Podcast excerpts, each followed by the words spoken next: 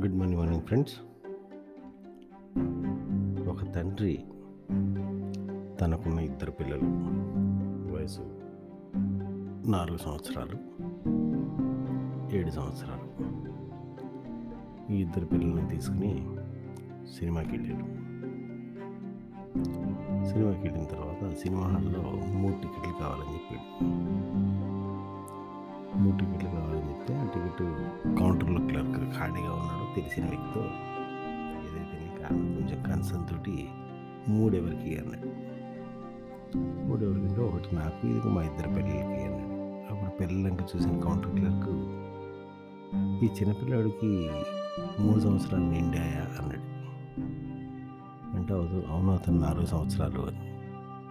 కానీ చూడటానికి మూడు సంవత్సరాల్లో పిల్లవాడిలాగే ఉన్నాడు కదా.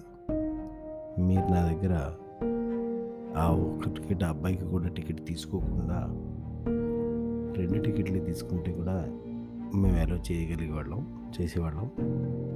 మీకేం డబ్బులు ఎక్కువైపోయి మూడో టికెట్ తీసుకున్నారా అన్నాడు అంటే కాదు ఆ అబ్బాయికి వయసు నాలుగు సంవత్సరాలు.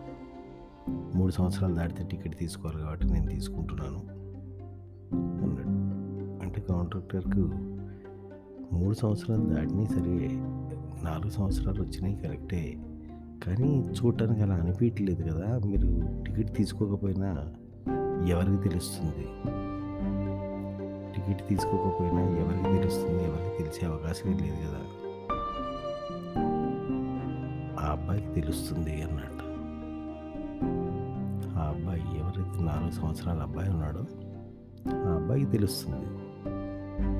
నా వయసు నాలుగు సంవత్సరాలు. మా నాన్నగారు మూడు సంవత్సరాలు అని చెప్పి నాతో నా వయసు అబద్ధం చెప్పి వంద రూపాయలు మిగిల్చుకున్నాడు అన్న విషయం ఆ అబ్బాయి తెలుస్తుంది. సో అప్పటి ఇక్కడి నుంచి ఆ అబ్బాయి ఓహో డబ్బుల కోసం అబద్ధం ఆడొచ్చు అనమాట అన్న దారుణమైన పాఠాన్ని వాడు నేర్చుకుంటాడు. సినిమా చూడకపోయినా బాధలేదు. కానీ ఈ అబద్ధపు లెసన్ని వాడు నేర్చుకునే జీవితంలో ముందుకెళ్ళడం నాకు ఇష్టం లేదు. అందుకే నేను తన ఎదురుగా తనకు కూడా టికెట్ తీసుకుంటున్నాను అన్నట్టు ఫ్రెండ్స్ నిజంగా మనం మన పిల్లలకి ఇలాంటి విలువలతో కూడిన విషయాల్ని నేర్పగలుగుతున్నామా? లేక యాభై రూపాయలకి వంద రూపాయలకి అడ్డదిడ్డంగా అబద్ధాలు ఆడేయచ్చు. అంటే యాభై వంద రూపాయలకు కూడా మనం అడ్డదిడ్డంగా అబద్ధాలు ఆడి మిగుల్చుకోవచ్చు లేదా ఇన్ అదర్ వే సంపాదించుకోవచ్చు అన్న సీడ్ వాళ్ళ మైండ్లో వేయటం ద్వారా మనం డబ్బు కోసం ఎటువంటి పనైనా చెయ్యొచ్చు అన్న విషయాన్ని వాళ్ళ మైండ్లో విత్తనం నాటి అది మహావృక్షమయ్యి అది మననే ఎదురుగా దెబ్బతీస్తున్నప్పుడు అసలు తప్పెక్కడ జరిగిందో అర్థం కాక ఓల్డేజ్ హోమ్లో కూర్చొని మనం బాధపడుతూ ఉంటాం. ఫ్రెండ్స్ ఇక్కడ ఇంటిగ్రిటీ నిజాయితీ బంధం ఇవన్నీ కూడా డబ్బు కంటే ఉన్నతమైనవి.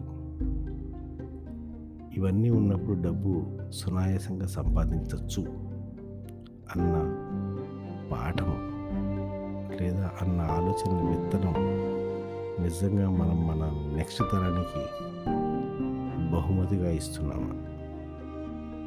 ఆలోచిస్తుండండి ఫ్రెండ్స్. మీ అభిప్రాయాన్ని తెలియచేయండి. Have a great day